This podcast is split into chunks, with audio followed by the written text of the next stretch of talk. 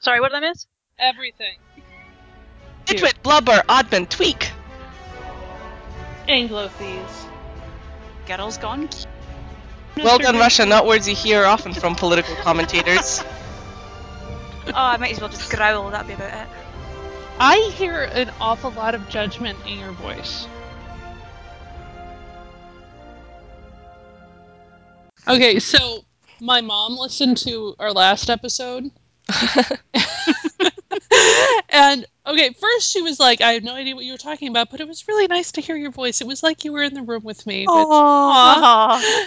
And then she said, So, what's this about you getting sworn in? There's a ceremony? I apparently forgot to tell them about that. Ouch. Oops. Sorry, Mom. Sorry, Dad. I should have told you about the admission ceremony. I mean, you shouldn't have found out about it on the podcast.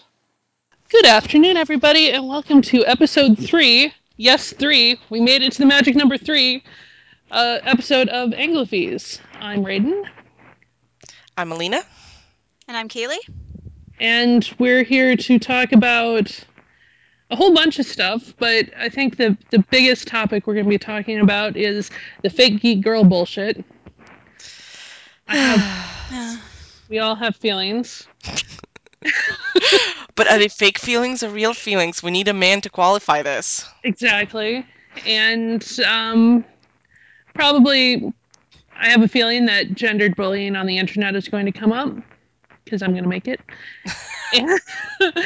and uh, but first, we are going to talk about um, Kate Middleton's. Although, really, we shouldn't call her Kate Middleton anymore because she's not Kate Middleton. She's Kate Windsor, The Whatever. Duchess of Catherine, Duchess of Cambridge. Cambridge. the Duchess of Cambridge, and her magic uterus.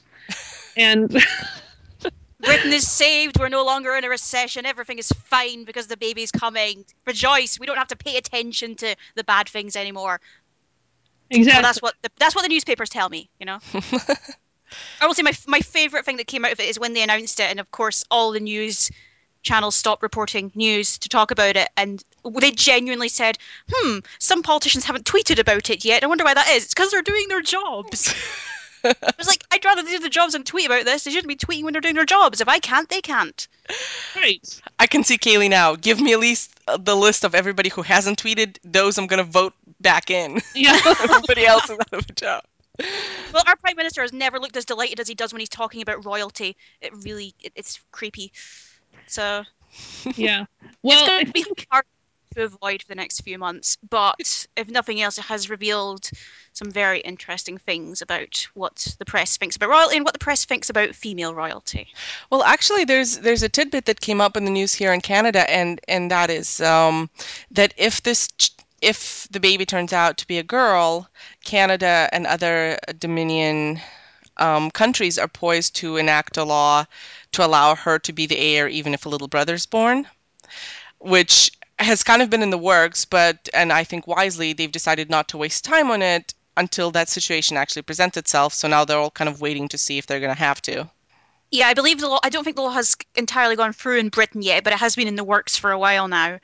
Um, although everyone's been very interested in gossiping a lot lately because Duchess of Cambridge was admitted to hospital for a condition that is ac- ac- akin to acute morning sickness, although much worse. It's horrifying. yeah, it And- sounds awful. Hyperemesis gravidarum. Oh. Yes, that's it. Thank you, Latin. Um, and, and- quite, I, I have to agree with you, Kaylee. I think you were the one who tweeted that if uh, Prime Minister Cameron were having any emotions about the state of my uterus, I would be puking all the time too. I would I would be very very ill. He, he said he was delighted and couldn't wait to tell everybody else. And it was just, were you this excited with your own children? Probably not. Well, what's interesting um, is some of the reactions to her having this illness and people saying, "Oh, it's just a bit of morning sickness." It's like, no, this is No. quite serious. This could lead to extreme dehydration. I believe it's what one of the Bronte sisters actually died of. hmm Yeah, no, this is this Um, is quite. But now that she's fulfilled her duty as the the you know the princess consort, it's I just feel even more sorry for her than I did before. I had the sort of reaction that everyone else did when the wedding was announced of I don't care. I really didn't I didn't watch the royal wedding. I just couldn't have cared less about it. I didn't think that it was that big a deal, particularly in 21st century where the monarchy really don't do anything except look good on our money. Um, but as time has gone past and we've seen her sort of being trotted out to these charity events wearing pretty dresses and standing there with lovely hair and not really doing anything i've just felt really sorry for her because Mhm. she's a very highly educated woman who clearly has more interests and much more personality than we really our press really wants her to have i think they Or she's allowed to be- have, really, by social yeah, she's not convention. really allowed to have any. Yeah. And that's quite interesting given that our royal family has a habit of making a lot of gaffes and getting involved in stuff they shouldn't do. Mhm. And yet, when a woman who married into it does it, she's not allowed. Yes, that's. They're they're trying to spin a sort of narrative. I mean, they keep going on about how she's not the Princess of Wales, she's not Diana, Mhm. but they're doing the exact same things in the press that they did with her, you know, constantly going on about her weight and what she wears, and oh, is she happy at home, and oh, what will she say here, what happens if it goes wrong, and then kind of dragging her family through the whole thing as well. Mhm. and it's just been so strange to watch. And it's, as someone who thinks that the monarchy is obsolete and should be gotten rid of, I just kind of want to hug her and make sure she's okay.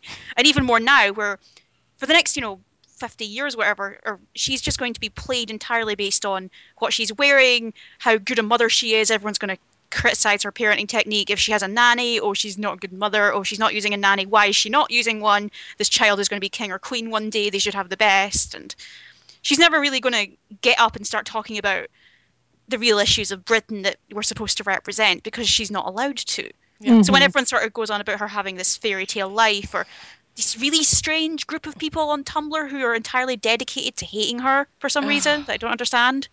Um, who also started going on about how she was clearly faking the pregnancy to get out of work because she's so lazy. Oh, God. It's like, why would you first? Why would you fake acute morning sickness? Why would you marry into something where you're going to have no freedom? You're going to have no opinions to yourself. Your entire job is to look good and occasionally sort of hold your husband's hand as he gives a, you know, a ribbon cutting ceremony at some hospital or whatever. Why would you dedicate your life to that? It's not cushy. It's not. I mean, if you want that sort of life, you would marry a, you know, a rich businessman or even a lord. You wouldn't Mhm. marry Yeah. future king of Great Britain and the Commonwealth. No. And I do feel especially sorry that it's like even her health now conspired to rob her of a little privacy. Like they they didn't get any time to even have this pregnancy to themselves. Well, one of the things that really pissed me off was these group of people on Tumblr who really. I, I think did Prince William have sex with them and not call back or something? sheer level of just unbridled, sheer jealousy and hatred, and a lot of sexism and class um, elements of snobbery as well.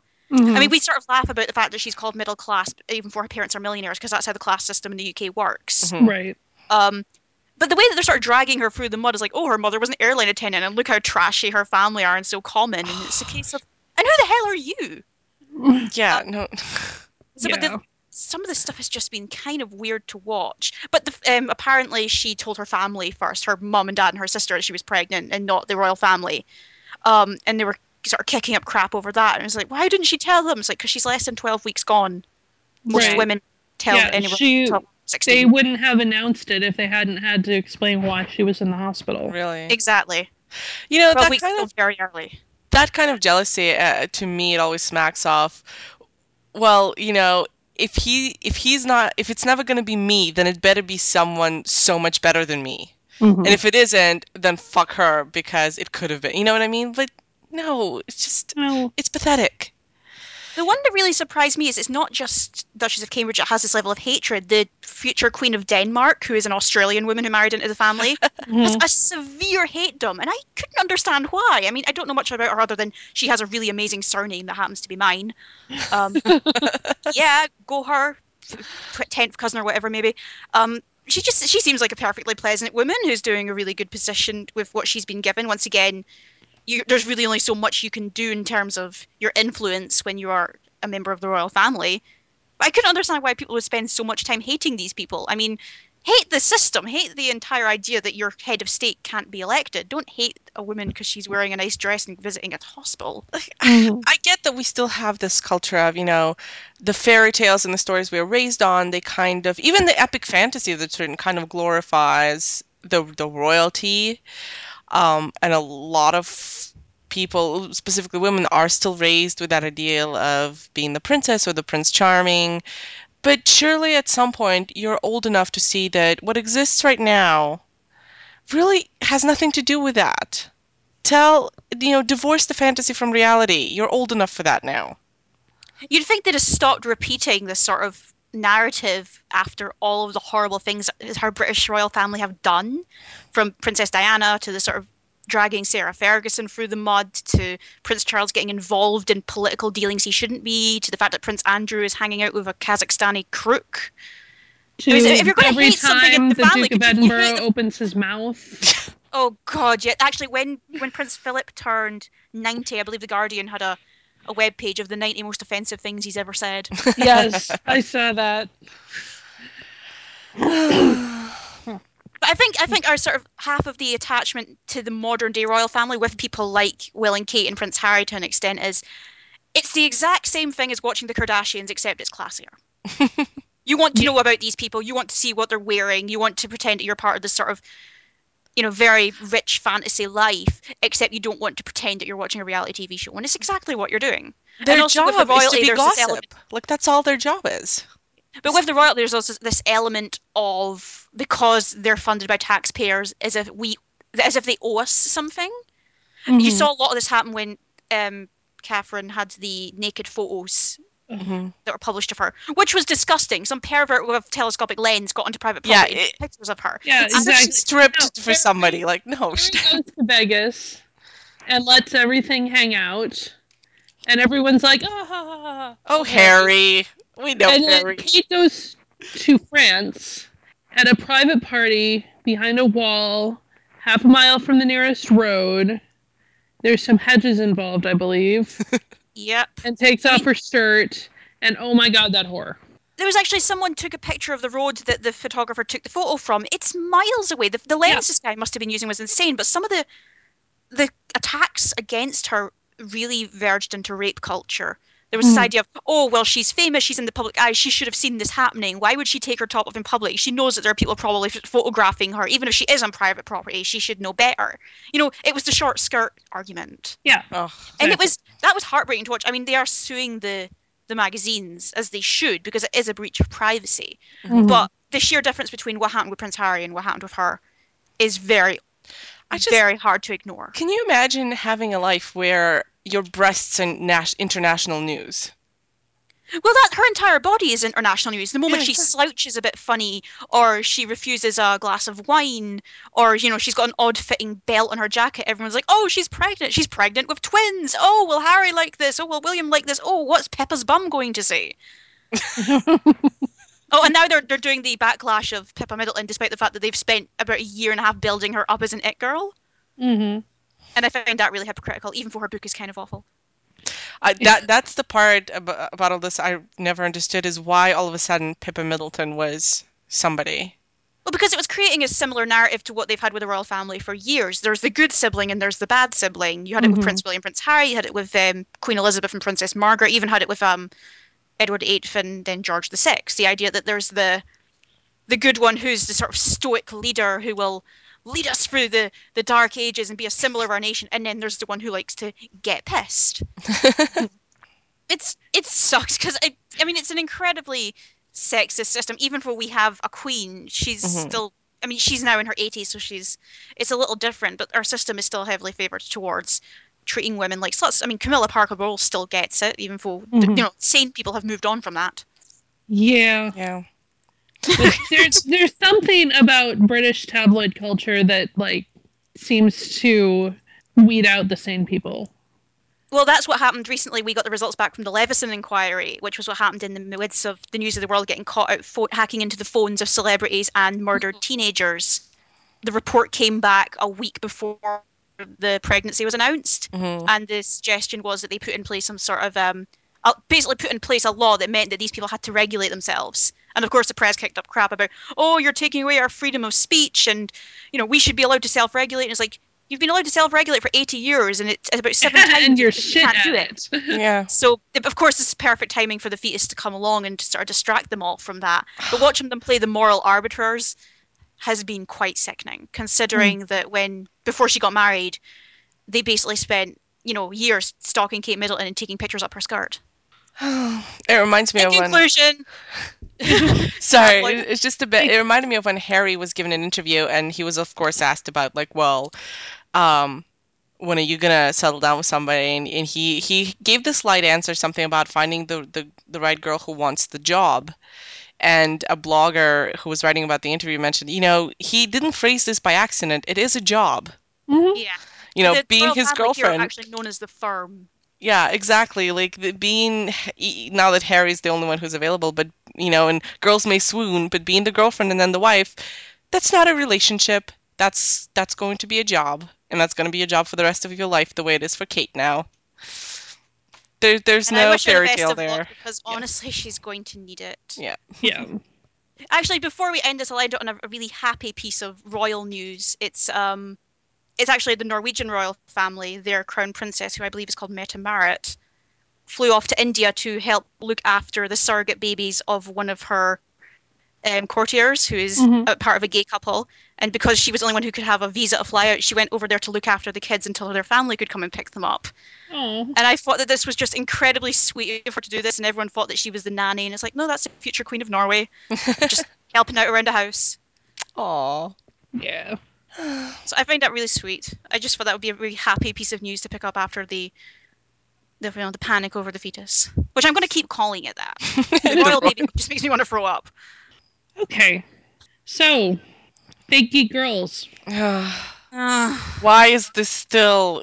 Why is this still a thing? Okay, thing. so for anyone who has missed all of this, and for those of you who have missed all of this, I say lucky you. There's there's always been kind of this thing about geek guys who go, "Oh, I wish I could find a geek girl who likes my interests." Blah blah blah. And then one shows up and the guys are all like, Are you a real geek? You're not a real geek. You're just here to pick up guys. You don't know anything. And like, there's a, practically an entrance exam, Which no man has to take. which no man has to take. And I know it seems to be worse if you're conventionally hot, because if you're conventionally, if you're a conventionally hot girl, you know, you couldn't possibly be interested in geek things. Uh, Felicia Day has gotten this on Twitter a lot. Like you're you're just a booth babe. You don't know anything about gaming, really. I mean, that's crap. And there was fairly recently a thing posted by Tony Harris, who apparently writes comics. See, watch me lose my geek cred right there, because I don't really. See, if we don't have constant vigilance against this fake Right. girl problem, what will happen? Then girls Right, like I'm the crumble. problem. I'm the problem. When someone accused me and Cleolinda of being a fake geek a couple days ago, I kind of wanted to cut out the tweet and frame it. I thought it was brilliant. I saw that. I was like, I don't even know what that's about. Like, yeah, like who? Who are you? Who is? Yeah, that's who what I is was this wondering. It just came out of nowhere. I kind of loved it. you know, you. But then I think there's a question there: is what's a real geek? Right. I mean, There's um.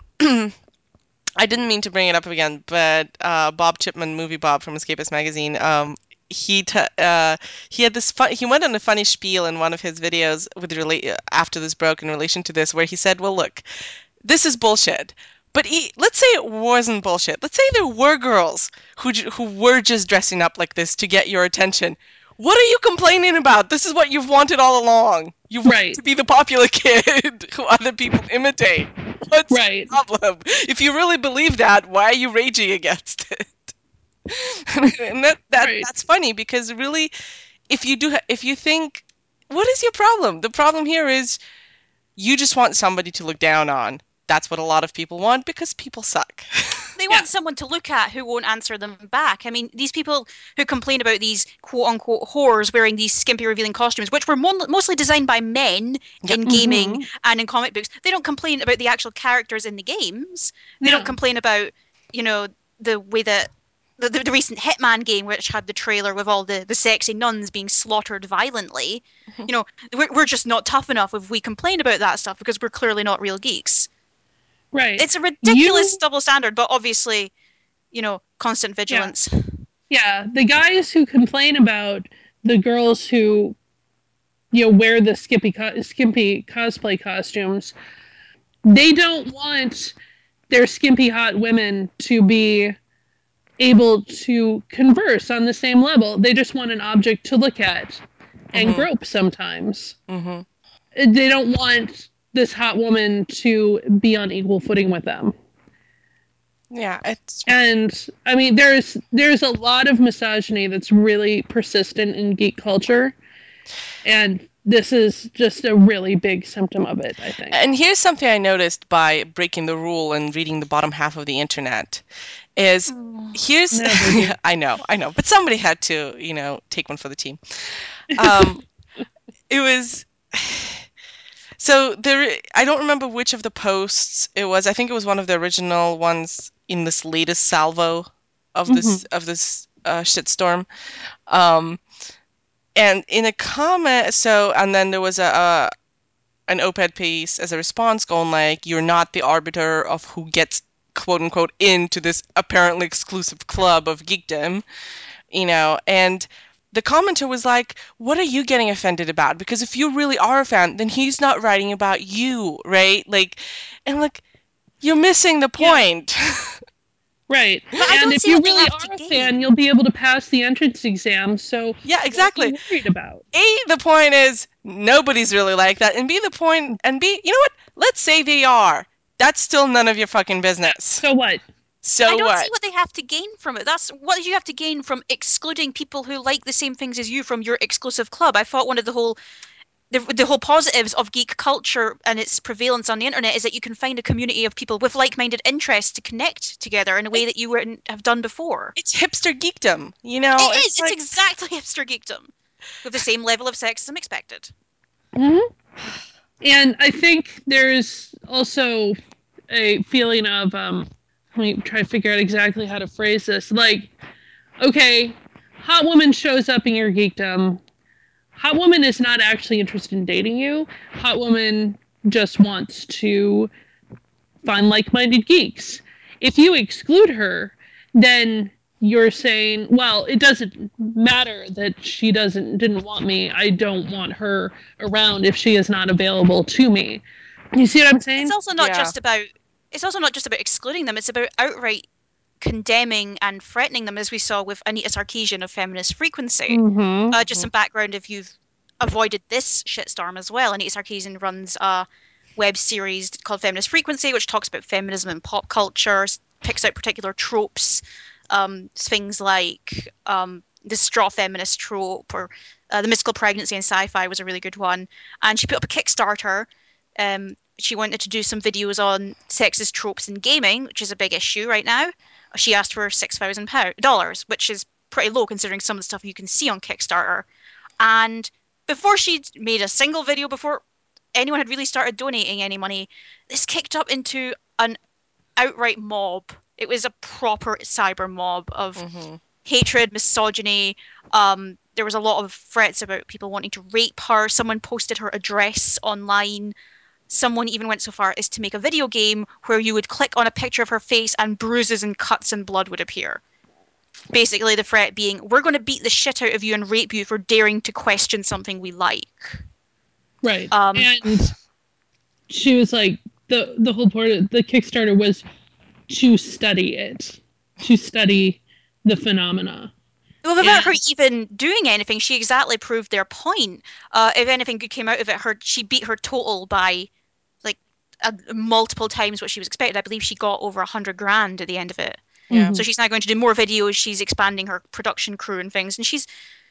I mean, she, once again, they've lost, but, but they never had. What were they fighting for in the first place, other than to prove that the stereotype of this horrible misogyny it's very prevalent, Mhm. and having these people sort of egg them on to you know joke about raping a woman. What what do you have to gain from that? And these weren't like spotty teenagers in the basement. These were grown men in their their twenties and thirties making these threats. Yeah. And the funny part is probably outside of the internet, you know, they, they do have the ability to interact with the rest of the world, including women, you know, sanely, but they just lose all semblance of humanity Mhm. when it happens on that. It's just it's it's scary. Yeah, it's like the the greater internet dickwad theory hmm is more true than we really could imagine. As a kind of ray and sunshine in this, I will say that my own personal um, real world experiences, I, do, I somehow lucked out. Um, there, I've been visiting the same hobby shop um, since I was 13, and I walked in and started like working my way through the anime shelves, and the owner knew me, so I never ran into it. I guess I didn't have to prove my credentials since I was coming in since I was a kid. hmm So there are still places out there where nobody, har- you know, I've never been harassed in that place picking up comics or anything like that. So there are places where people are still sane and basically decent people. So I'm kind of hoping, I know this happens. I'm hoping that maybe it's something of a vocal minority and maybe it's it's going to regress back, you know, into the dark hole of out of which it crawled out of eventually. I'm hoping women don't feel frightened away from pursuing this if it interests them. 'Cause you Right. Well, that be. was something that came out on Twitter as well. Was the one reason why hashtag where women who work in the gaming industry were talking about their experiences with sexism and people thinking they were just booth babes and people thinking they were there to make the tea, uh, people questioning their credentials because they were just a woman. Um, Mhm. and something really great came out of that, which was one reason mentors, and it was women who were interested in entering this industry, finding someone to talk to about it and ask their questions and give them support. So I think out of the sort of this, out of the darkness there can come light, and I really do appreciate that because the problem won't be solved if we just ignore it. Right. But I think you are seeing a sort of backlash against a lot of the sexism in gaming. I've seen a lot more pieces, uh, I've seen a lot more controversy and fight back against very prevalent sexism in gaming, particularly in relation to female characters. hmm Um, when the the newest Tomb Raider game was announced, and they talked about how they kept putting Lara Croft through extreme violence and you know attempted rape because it would help you to sympathize with the character and want to save her. It's like, Yeah. yeah, I remember that moment in Halo when Chief was almost raped several times because it made me want to sympathize with him.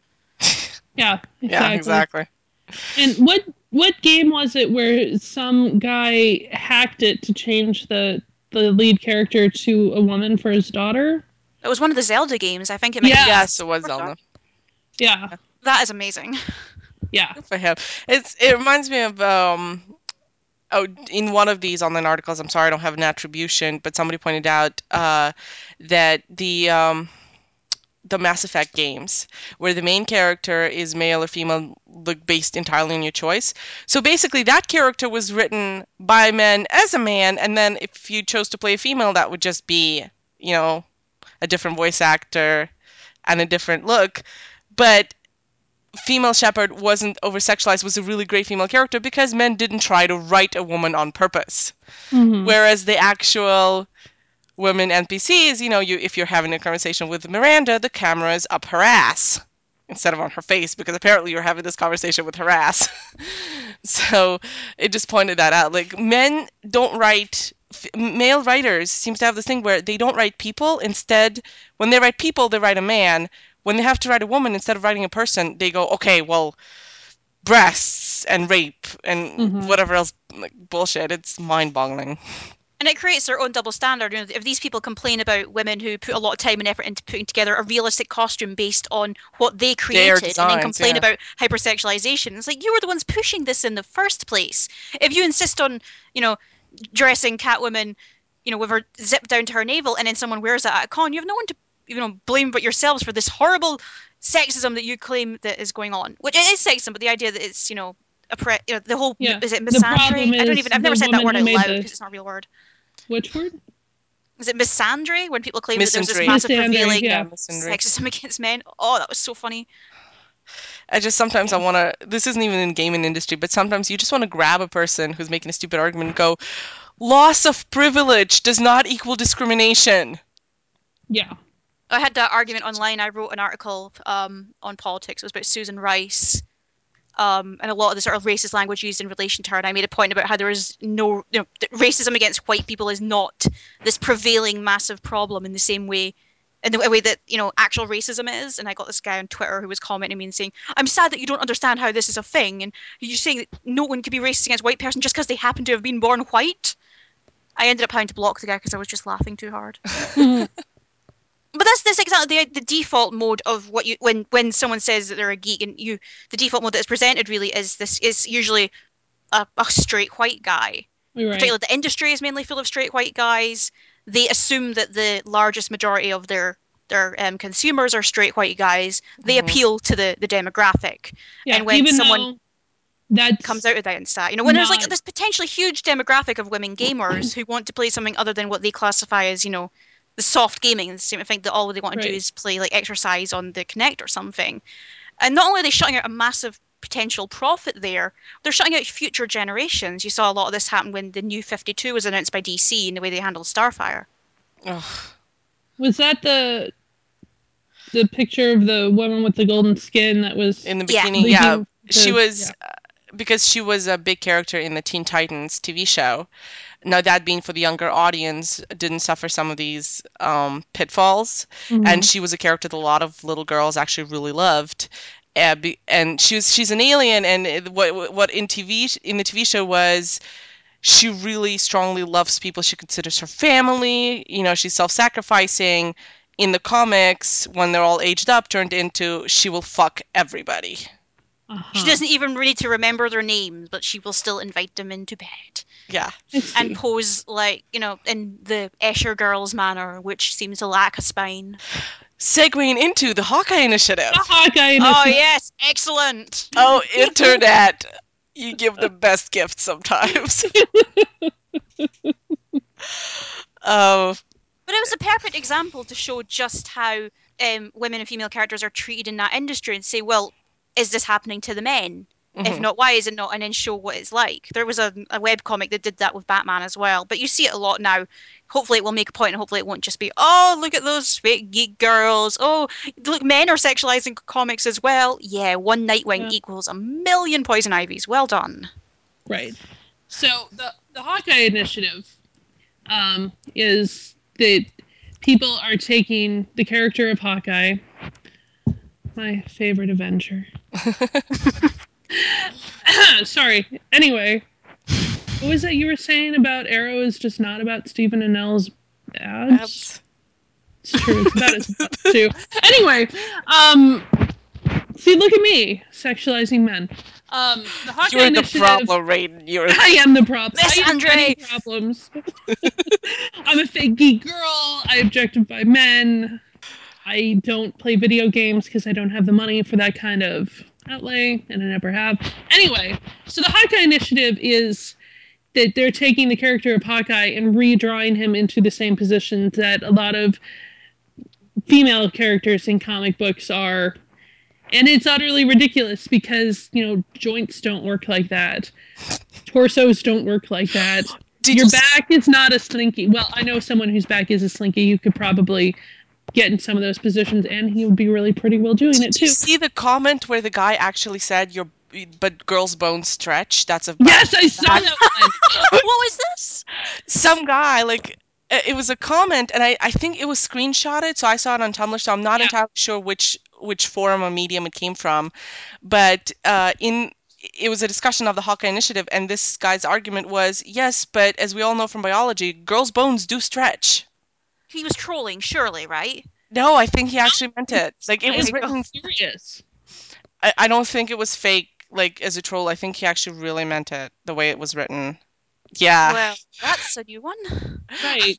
Oh my gosh. You know, the funny part is I introduced the Hawkeye Initiative Tumblr to my husband and only after seeing that did he um come across the the picture of uh, Jeremy Renner doing the boobs and butt pose better than any woman ever could. Do you know the picture? We'll link it in the show notes.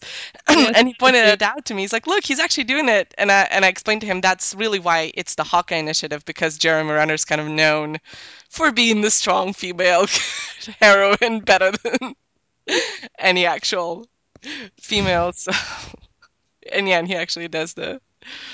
It's funny, and that pose still kills me. That picture still kills me every time. Yeah. so the- Yeah. There's a couple of Tumblrs to check out. One is the Escher Girls Tumblr, and the other one, which I had, I don't think it's been updated in a while, but it's boobs don't work that way. uh, very self-explanatory. It mostly concentrates on anime and manga because, you know, the the Japanese animation oh, God. industry is, is is very um fascinating on the front of There women's a, an actual term on TV tropes, Gainaxing. Gainax being um, oh yeah, Gary. an Gygax. anime production company, and Oh okay.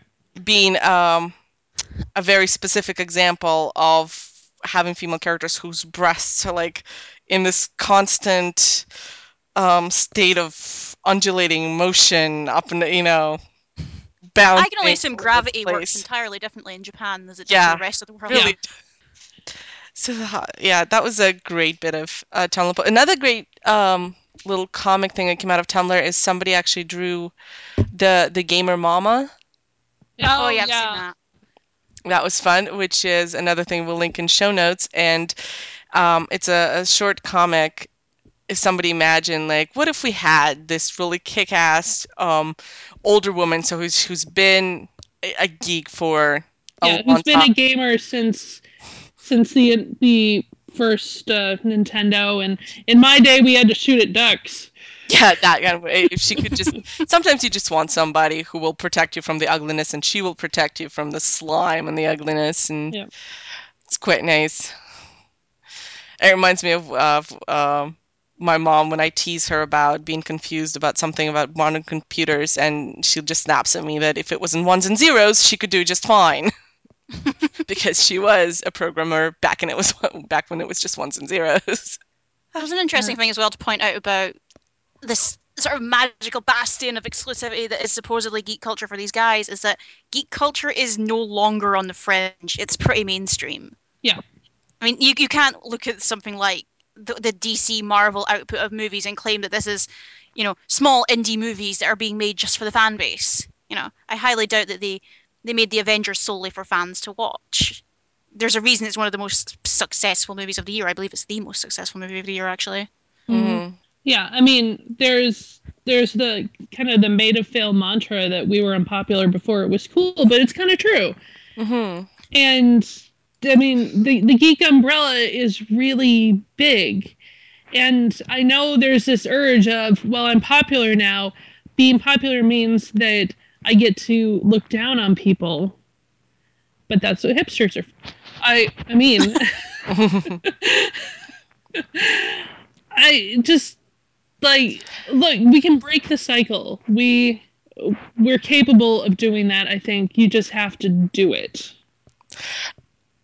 It does remind me of um, when The Amazing Spider-Man came out, how many months ago now, and um, some of the reviews focused the discussion on Spider-Man when that character originated, uh, and Peter Parker was quote unquote a nerd.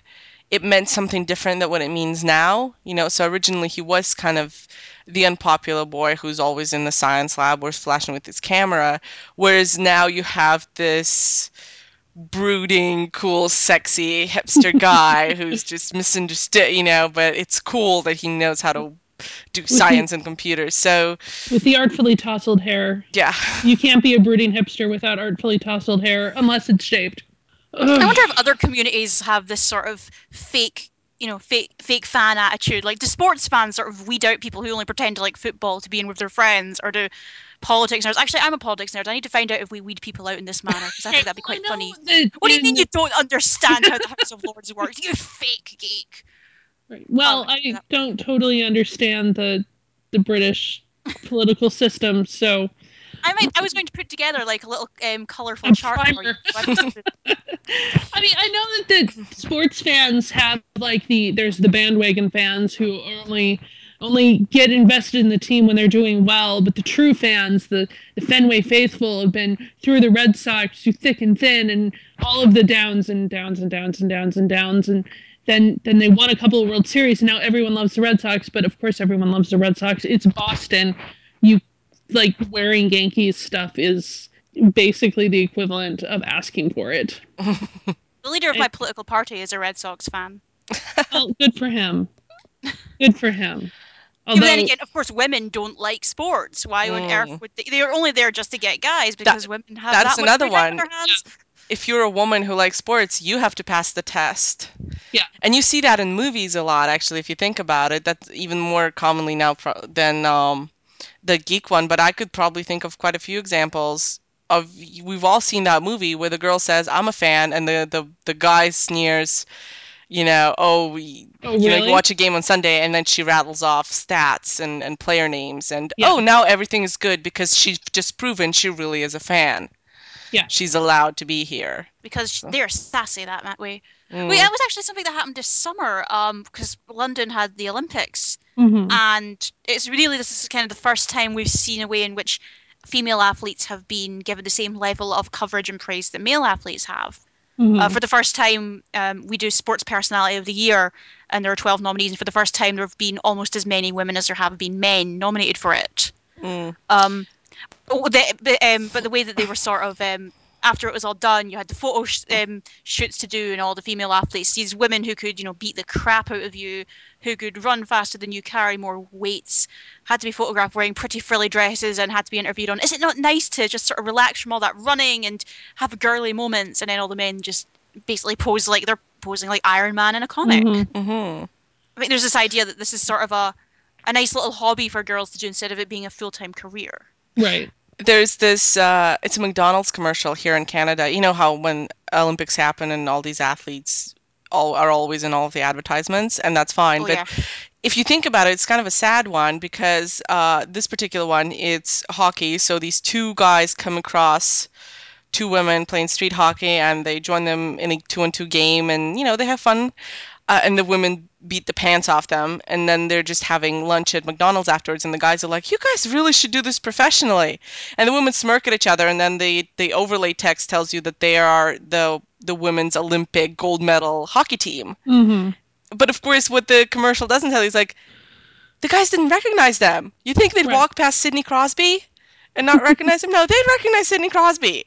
Am I just really Canadian right now? Say this name A, like a nobody else. little bit, a little bit, but it's okay. But something happened this summer. One of the British athletes was an 18 year old girl called Zoe Smith, who was a weightlifter. And, you know, she can lift twice her body weight, and you know, she can lift most men above her head. Uh, and a lot of the criticism she was getting was, "Oh, this is such an unfeminine sport." And we had our you know, women's boxing was in the Olympics for the first time this year, and a lot of the focus on that was, "Oh, but should women really be doing this? It's such a." I mean, the way they would describe women is like, "Oh, well, it's should delicate." anyone and be doing this? Because we shy all retiring. know I don't it think leads anyone should be doing boxing. Yeah, but the idea that Yeah. Women should get back in the kitchen or that they should, you know, oh, stay sitting doing their nails or something instead of doing something that they've trained their entire lives to do was was so patronizing. And then all of a sudden, Britain won a gold medal, so it was okay. We were all suddenly really for people getting their brains beaten out. Well. Mm-hmm. Rule Britannia. yes. So I'm just browsing Hawkeye Initiative right now. Yeah. Yeah, that's right. Oh my God! The I just went to the Hawkeye Initiative, and that last post at the top right now. oh God. oh, people are so talented. Thank you, people. yeah. Thank you. Thank you. I mean, the sheer amount of um, le- uh, sheer amount of material this thing's going to have based solely on Rob Liefeld is going to be amazing. Yeah. but really, we need to thank Jeremy Renner We do. for his We do. amazing ass, Hey, which is just and is amazing everything else. Did Did you see my most recent review at Smart Bitches? oh yes, yes, Yep. Jeremy Renner's faces. Which I, I have to thank you, Kaylee, for for the idea of doing a GIF full review. Well, you picked someone a little cooler than I did. Well, yes, but the book was really that bad. And Like, also, there, there are times where nothing else will call for it other than gifs. I mean, I spent a lot of time avoiding it because I'd gotten the reputation for being the, the bully blogger bitch. Um, and I just felt like I'll, I'll do my reviews, I'll do them analytically, I'll do them seriously. And then I read that book and I was like, I can't. I need humor. I need laughter.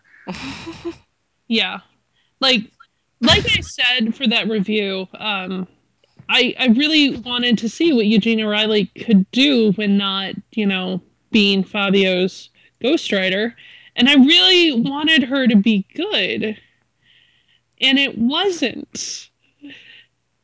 And Jeremy Renner has the best what the fuck faces in the world, I think. So there was just nowhere else to go with that. Especially since I only made it through 37% of the book. These things naturally come together. Sometimes you just, when in need, it will come to you. if you snark, it will come. If Yes. Market will come. And that was easily the most popular review I've ever done. I kind of feel like I should send him a thank you note, but that might be creepy. Thank you for your face. Thank you for your face and your butt, your arms, and your, you know, the last picture of you just sort of writhing on the ground. That was pretty nice too. Thank you. Your contribution to mankind will not go unrewarded. Exactly. All right, before I get completely sucked in, into the vortex of the Hawkeye initiative, I thought we could um, mention the big, the, the really big geek news that happened over the last couple of days being the new Star Trek trailer. Oh yeah. Ah, yes. Yes. I woke up to it. I didn't realize it was coming uh, um, out just, you know, at midnight, so I woke up to my Tumblr dash just exploding, exploding in all the Star Trek feels. Yeah. And ironically, with a lot of Jeremy Renner gifts for some reason when I checked out. yeah. The man is so versatile. He Needs is. for Jeremy Renner. boundaries. Yeah. Uh, that um, it's really nice to have. It's always really nice to have a trailer of a movie you're waiting for because you feel like they really are moving forward with it. Um, nice to see Benedict Cumberbatch. Um, it's true. Although we're gonna have another explosion of the Sherlock fandom. Oh, bring it. I can't stand the Sherlock. the Sherlock fandom.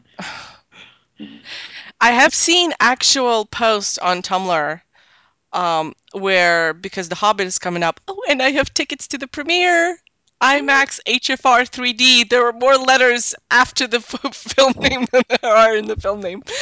But there are actual posts on Tumblr where people who are looking forward to the movie are actively asking the Sherlock fandom not to, basically, not to be too loud during the film, screaming out Sherlock things at Martin Freeman Mm-hmm. um, who plays Bilbo, and to just let the actual Lord of Tolkien fandom enjoy the film they've been waiting for. Yeah. And I have a feeling that before Star Trek itself comes out, there's probably going to be similar posts going, "We know you love Benedict Cumberbatch, but can we please right. just enjoy this movie?" There's some really intense discussions now as to who- the name of the character Benedict Cumberbatch plays because there were some people who were convinced it was going to be Khan Mm-hmm. and um, a new character introduced in the trailer makes people think that this is based on actually the first episode of the TV show, which make which makes Benedict Cum- Cumberbatch. Um, I think it's Garrett Mitchell. It's, it's Yeah. yeah. So and people have a lot of opinions.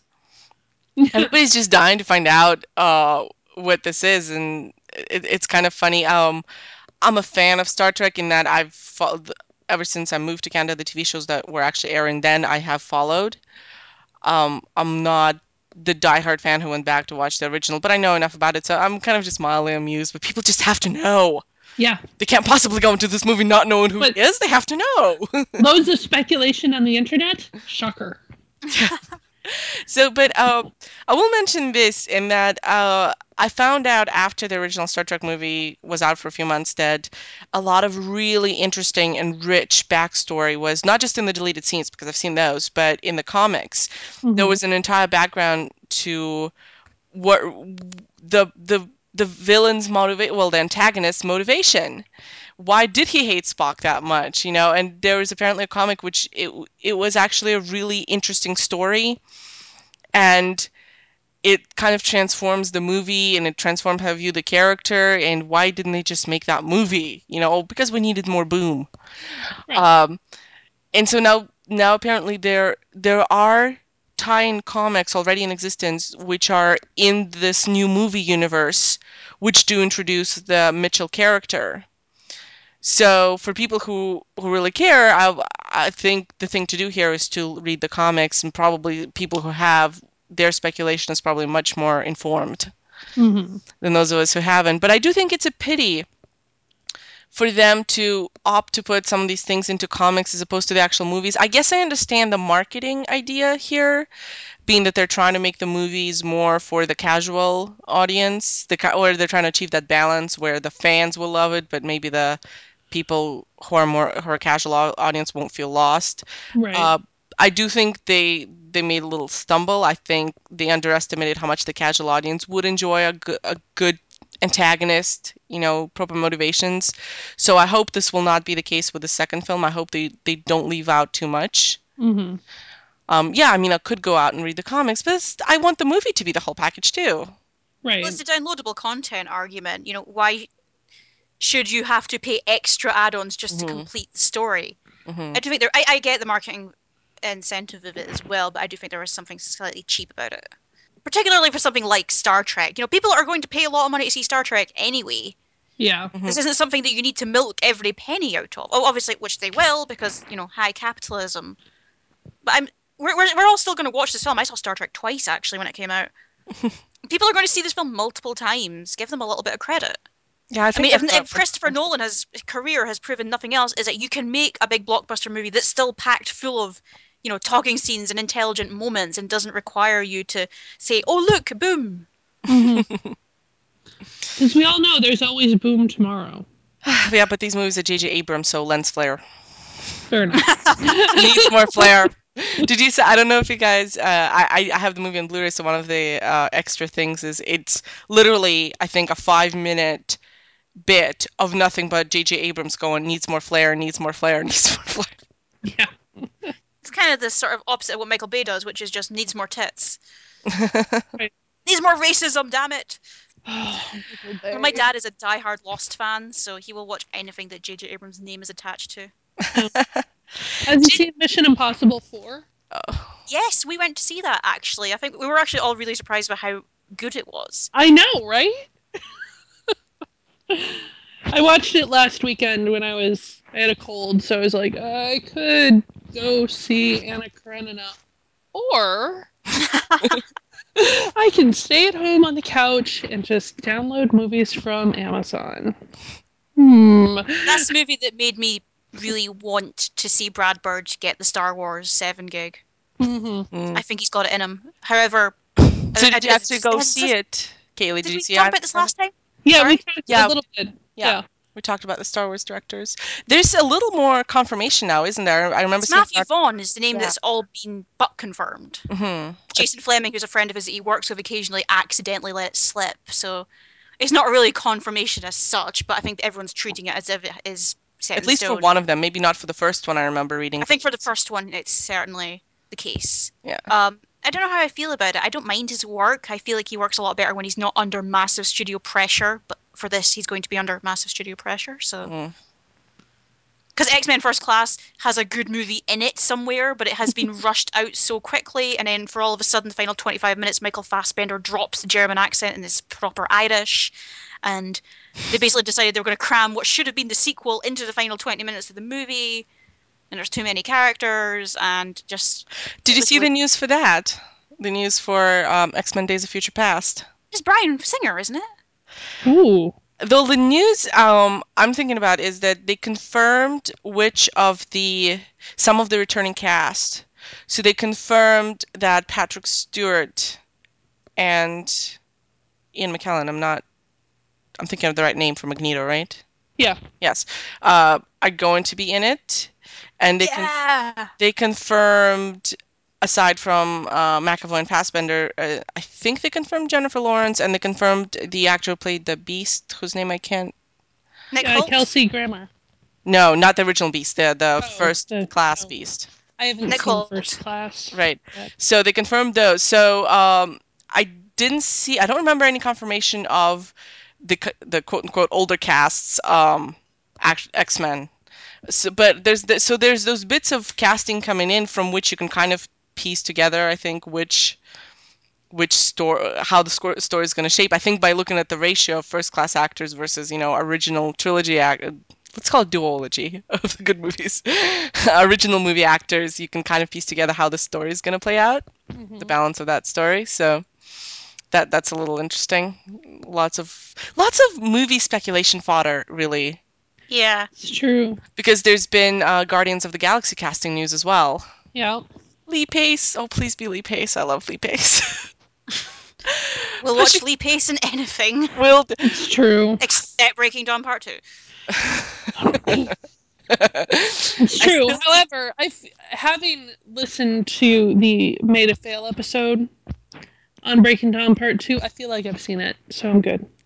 I will say this: I thought the very quickly that part of the book was probably the best she's done in in that series. So and Lee Pace got like the best character, so good for him. out of that possible, you know. I'm I'm sure he got a tidy little paycheck out of it. so- Yeah, and look, whatever we say, it is an enormously popular franchise, so I know the actors, right? Like it's it's good work for them. Yeah. So, but he, uh, I still need to watch The Fall. I've seen the review of The Fall, and that looks like the most breathtakingly gorgeous movie. Oh, it is. It is. It is pure eye porn. It's so beautiful.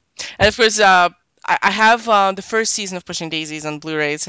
I'm gonna rewatch this. but he's not actually. He's not in the first Hobbit movie. He's gonna be in the second one, so I'm just gonna spend the first one going needs more Lee Pace. Okay. He is in Miss Pettigrew Lives for a Day. I haven't seen that. You guys should That's in watch. my it. net. That's in my Netflix queue. I would, especially if you are kind of staying in for that rainy day and feel like something heartwarming but fluffy, but just oh, that that's a great movie to watch. I really highly recommend it. But Kaylee, you mentioned I think you went to actually see Anna Karenina. I haven't. Sorry, I Haven't still yet. haven't had Yeah. a chance. 'Cause to I'm not going to, but I want somebody to just tell me everything that's. Well, that's the I- thing. Is I'm probably gonna go either this out now, and I afternoon or tomorrow. It. I'm All just- right. I'm probably going to drag. I think we're going to we're going to have to see The Hobbit. Obviously, I think that might be our family pre-Christmas treat because we did that with the Lord of the Rings films. Yeah. Um, I really want. I need to see the Master because I've waited a very long time to see the Master. um, and Les Mis, obviously. Yeah, when is that? What's the date for that? Christmas. In UK, it's January. It's Christmas Day in America, I believe. Mm. yeah, I don't know what it is in Canada. Oh, usually we get the same release dates as the U.S. Right. I Either wonder if that's because they anticipate- the border. Yeah, you can just drive across the border. I think that's what they're pre-anticipating there. So, this weekend we're having a Lord of the Rings marathon. We have the the extended editions on Blu-ray. So my husband's like, "Well, The Hobbit's coming out this next weekend. We have to do Lord of the Rings rewatch." Yeah, one of the big theaters downtown is doing a, an extended edition marathon today. Wow, Which- now that is dedication. Mhm. That is That is well, bladder this is control. this is the same theater that also did the Marvel movie marathon for midnight release of the Avengers. So before the the midnight release, you could see all six Avengers movies in a row. Oh God. I mean, obviously with breaks, so you could go pee and get food, Right. which I'm sure they made a shit ton of money on. And if it hadn't been at the beginning of finals period, I totally would have done it. And a friend of mine from school actually did do the entire marathon and the Avengers. Oh, then took a final two days later. she graduated. It's fine. That's It all worked dedication. out. But also speaking of movie news, did you see that bit um, of an interview with Peter Jackson where he diplomatically talks about the Tolkien estate and their view towards the movies? no. Um, there's we'll link it in the show notes, but um, basically the way this works is that Tolkien is the one who sold the rights to The Lord of the Rings and The Hobbit. Silmarillion and other related material wasn't actually published in his lifetime. Um, his son, I believe, Christopher, uh, is the one who pub- who published those. Like you know, he collected his father's notes and you know published this new material.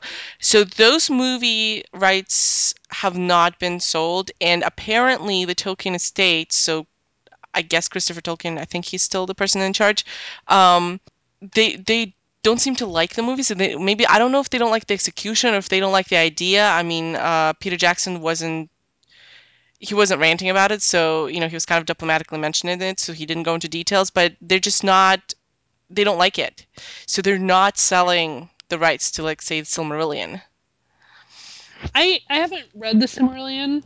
Um, actually, I tried to read The Hobbit and didn't really get into it.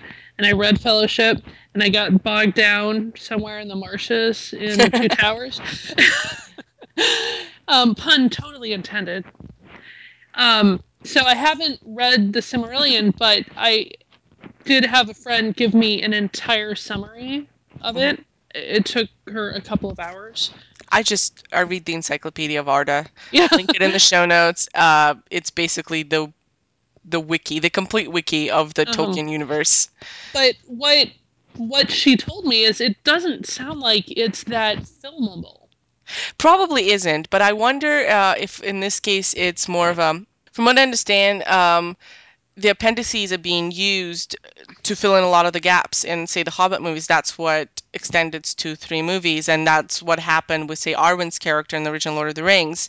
Right. But I guess because the appendices are part of the published books, they have the right to use that, and I wonder whether they actually would run into legal trouble using any bit of information that was specific to the the books they don't have the rights to. Right. I'm not sure how that exactly um, how that exactly works, and I and you know considering that they have managed to extend you know to fill in the gaps in these movies, I'm sure they could have done something with the Silmarillion had they really wanted to, because money. Right. Um, but I do wonder if maybe it's best. But I kind of, I'm just kind of curious what exactly the problem is um, that the Tolkien's family has with the movies. Because I'm just, I, they're good. I know if you're a diehard fan, I mean, they do change some things, but I, I, am just curious. You know, I, I'd, Yeah. I'd love to know what it is they don't like. Because I really don't like. I feel like the material is being respected.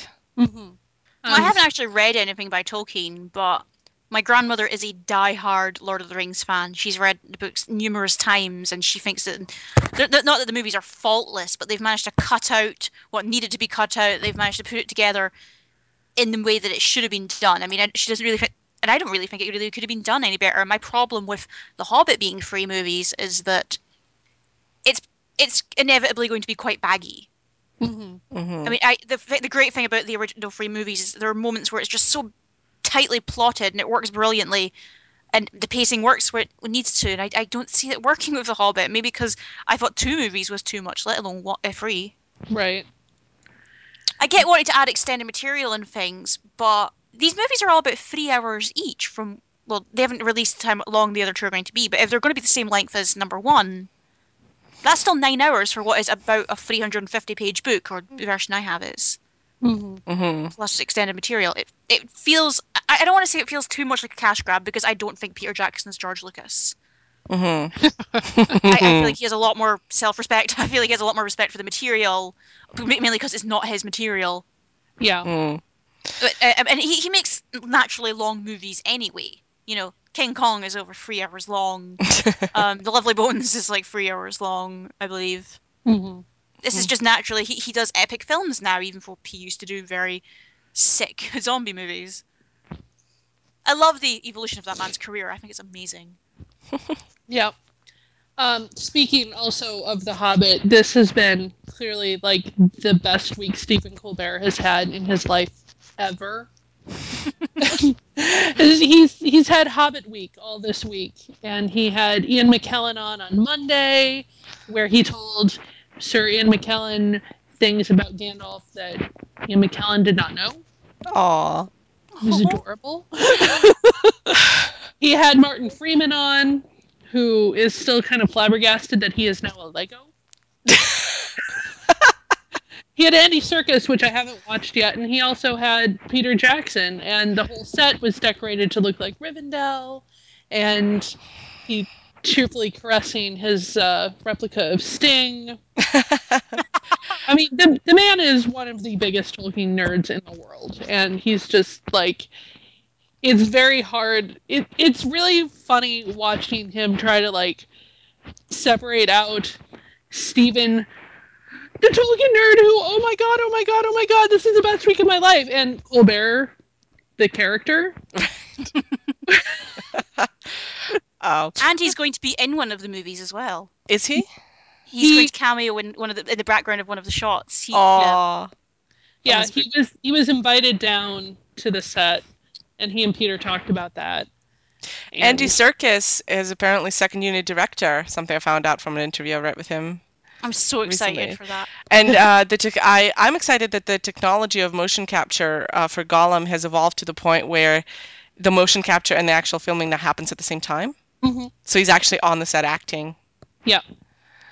Um, so I'm, and they're saying that the the evolution of the technology allows Gollum uh, Gollum's face to be now even more animated. Like there's more muscles, and it There's will more- match Andy Serkis even more closely. So that should be good. Yeah. Well, I'm a big Andy Serkis fan. He also gave my favorite um, comment on Lord of the Rings, they asked him to sum up the entire movies up in one sentence. So he just said, "Frustrated boy loses ring."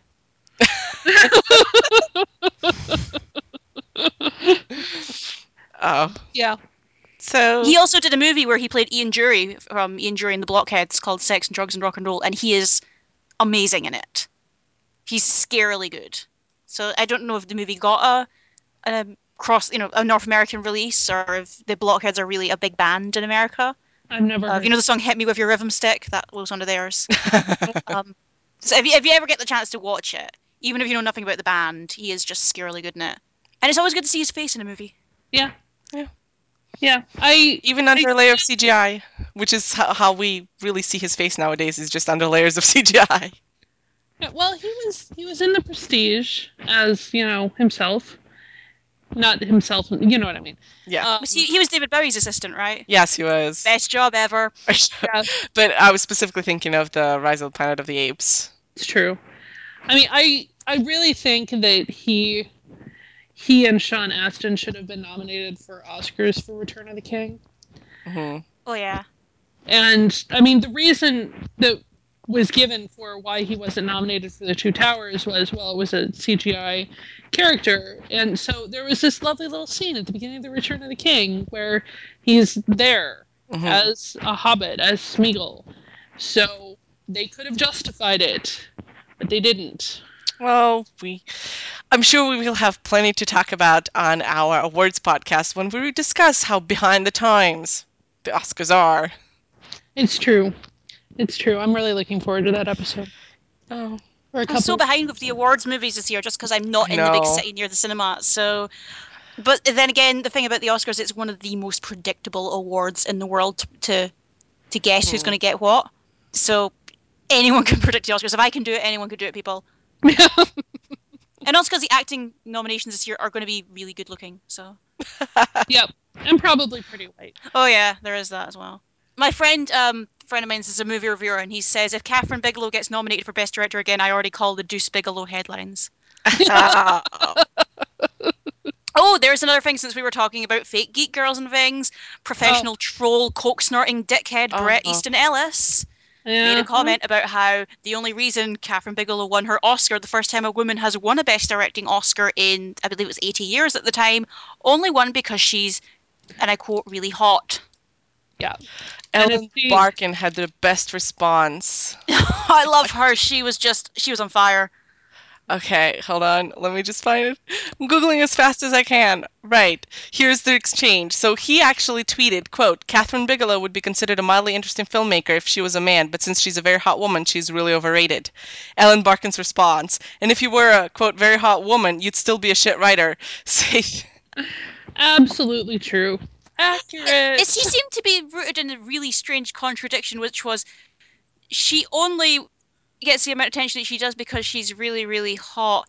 Therefore, if that were the case, the women would, the, the industry would be overrun by really, really hot women instead of the number of directors being women being something like fifteen percent. mm. Right. He also seems to forget that the best film anyone has ever made out of a Bret Easton Ellis book is American Psycho, which was directed by Mary Harron. Which is uh, the second half of uh, Ellen Barkin's tweet. You know, Mary Harron make, made the best book you ever wrote. From what I believe Noel actually told me, there was that he had real criticisms about Mary Harron's work in that film. It's like, what? Because she cut out all the crap. Mm. I mean, I, I really like American Psycho the movie. It's actually one of my favorites, and I think it's better than the book by Miles. hmm It's one of the rare instances where that happens, maybe because she cuts out some of the truly misogynist stuff. hmm I mean, it's satire, and the whole point of the the story is that this man is more interested in materialistic goods. He gets much better. He gets a bigger thrill out of terrible '80s music and expensive shirts than he does out of uh, murdering women. And that's how it's expressed for the film and the movie. But there are some bits in that book where you read it and you really think that this man has a problem, which is exhibited by his Twitter feed quite extensively. Yeah, exactly. Yeah. He's going for the full troll bingo because he also said the man's also really obsessed with Fifty Shades of Grey and was constantly talking about how he wanted to direct it. Oh, He's like, well, I couldn't cast Matt Bomer because Matt Bomer's too gay for the role. Oh, yeah. So well, Matt Bomer's also got really good taste, probably. So Who was? Oh gosh, now I'm going to embarrass myself because this certainly recently blew up into news because a man who was, I think he's picked to direct one of the Avengers, like Marvel movie James sequels. Gunn. Yes. Somebody picked out comments he made about two years ago, but they were very sexist and homophobic. They were about like a a poll of the sexiest comic book characters. Yeah. Uh, and there's we'll link that. So that was another bit to the whole this the and people care now because of course he's attached to this huge name franchise. And yes, this was a while ago, but I mean I'm pretty sure this is this is the kind of the kind of mindset he has. But what I'm really think why it matters is that well, imagine you're now one of the um, female actors or crew who are working on that movie, and you have to go on set and know that this is really how what he thinks of you and you know character you play and. I was really annoyed by a lot of defense as well, which was, oh, he was writing satire, and it's like, well, he's not a very good writer, so he should be worrying about the movie on that front if that's the case. um, someone on Twitter, no, it wasn't Twitter, it was Tumblr, posted um, this the subway test for satire, which is imagine you're on a subway, there's you're, there's a woman on a subway alone, Mhm. um, and you're the only person there. If you read out some of the things that James Gunn wrote to her, claiming that they were mm-hmm. a joke, would she be offended? Would she be scared? And if she is scared, and you have failed in your task. And I believe there was a bit where how, in reference to Batwoman, Batwoman who's is gay, which was, oh, I'm sure there are plenty of guys who'd like to have a go at turning her, and it was this idea No, that it was give bring go. her into DC. Iron Man will straight Yes, that was turn her. Yeah, and I was like, oh god, no. Which is also horrific because that's something that still happens to this day. Yeah, which exactly. women are attacked and raped by men claiming that they can turn them. This isn't a Mhm. fantasy. This isn't something that This women isn't need a to lighten joke. up about. This is something that happens. Yeah. Yeah. Has, he has apo- well, I, I say apologize. He's given the whole, you know, I was trying to be funny. I'm sorry if you were offended kind of thing. I believe. Um, well, it was. I think his apology was a little bit better. Like I was trying to be funny, and I read it, and now I'm like, oh, that was not funny. I'm glad he um, acknowledges that. I, which I imagine, Is is a step better than the "I'm sorry you were offended." yeah. Although non-apology now that he's attached to this really mainstream big name thing, he has to do damage control. Like he can't get away right. with just you know shrugging it off quite as easily. I mean, he they st- he and people like him can still get away with it to an extent, but if there is now PR attached, I don't know if we should be grateful for you know PR spin machines, but there we go. And on that depressing note, have we exhausted our rage, our feminist rage, Our feminist our rage. misandry, It's an inexhaustible fake fake opinions? tank of rage. Yeah, I I think so. Um, so on a different note, um, Alina, do you have a tech recommendation That's for right. this month? I do. Uh, my tech recommendation for this month is uh, MusicBee. Uh, this is a program I found after I switched from an iPhone to an Android phone, and um, iTunes doesn't sync with Android phones, so I was looking for something. MusicBee is basically your iTunes alternative. Um, it can it's good because it can import iTunes libraries and I believe Windows Media Player libraries.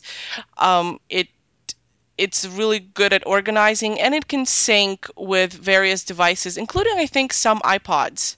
The only thing really it doesn't have, which iTunes has, is the iTunes Store. But since iTunes songs are DRM free now, that's all I do is I buy them from the store, then I close down iTunes and open up MusicBee, and I was quite happy to find it because it's made life with an Android phone that much easier.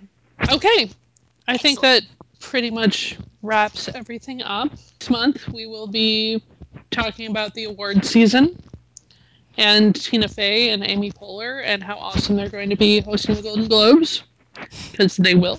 So much better than Seth MacFarlane, but I will save my rage for that podcast. Definitely. Um, and next month we're going to have a special guest to talk about it. We will review at a later date. If anyone has any comments or questions or snide remarks or want to tell us how awesome our accents are, except for mine because mine is boring and American, um, you can email us at anglophies at gmail.com. You can follow us on Twitter at anglophies. And until next time, we are signing out. Good night, everybody. Bye. Bye. You have been listening to Anglophies, a Made of Fail production.